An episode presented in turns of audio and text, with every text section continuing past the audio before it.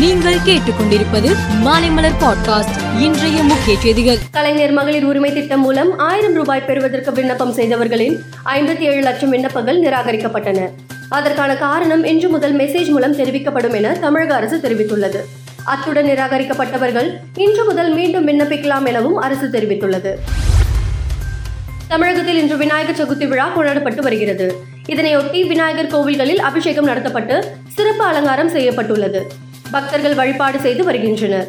திருச்சி உச்சி பிள்ளையார் கோவை புளியங்குளம் பிள்ளையார் புதுச்சேரி மனுக்குல விநாயகர் கோவில்களில் பக்தர்கள் இன்று காலை முதல் நீண்ட வரிசையில் நின்று சாமி தரிசனம் செய்து வருகின்றனர். பைக் ரேசரும் பிரபல யூடியூபருமான டிடிஎஃப் வாசன் சென்னை பெங்களூரு சாலையில் வீலிங் செய்தபோது விபத்தில் சிக்கி அவரது கையில் முறிவு ஏற்பட்டது. விபத்தில் சிக்கிய அவர் சிகிச்சை முடிந்து வீடு திரும்பியுள்ளார்.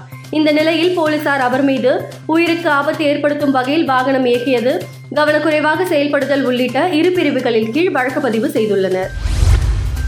நாம் தமிழர் கட்சியின் தலைமை ஒருங்கிணைப்பாளர் சீமான் இன்று வலசரவாக்கம் காவல் நிலையத்தில் ஆஜராக இருக்கிறார். இதனைத் தொடர்ந்து அந்த பகுதியில் போலீஸ் பாதுகாப்பு அதிகரிக்கப்பட்டுள்ளது.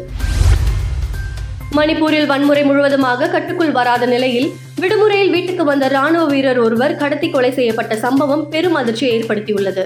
கடந்த மே மாதத்திலிருந்து நடைபெற்று வரும் வன்முறையில் இதுவரை நூற்றி எழுபதற்கும் மேற்பட்டோர் உயிரிழந்துள்ளனர்.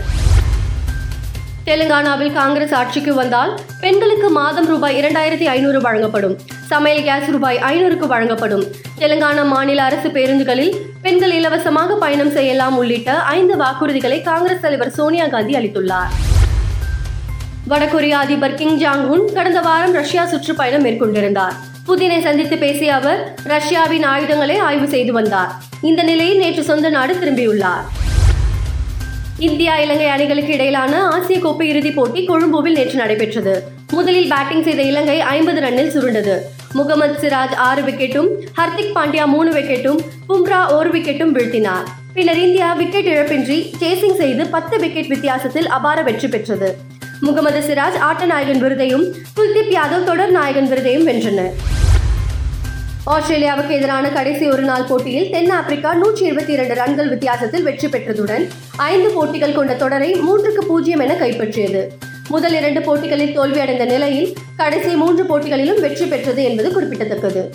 மேலும் செய்திகளுக்கு மாலை மலர் பாட்காஸ்டை பாருங்கள்.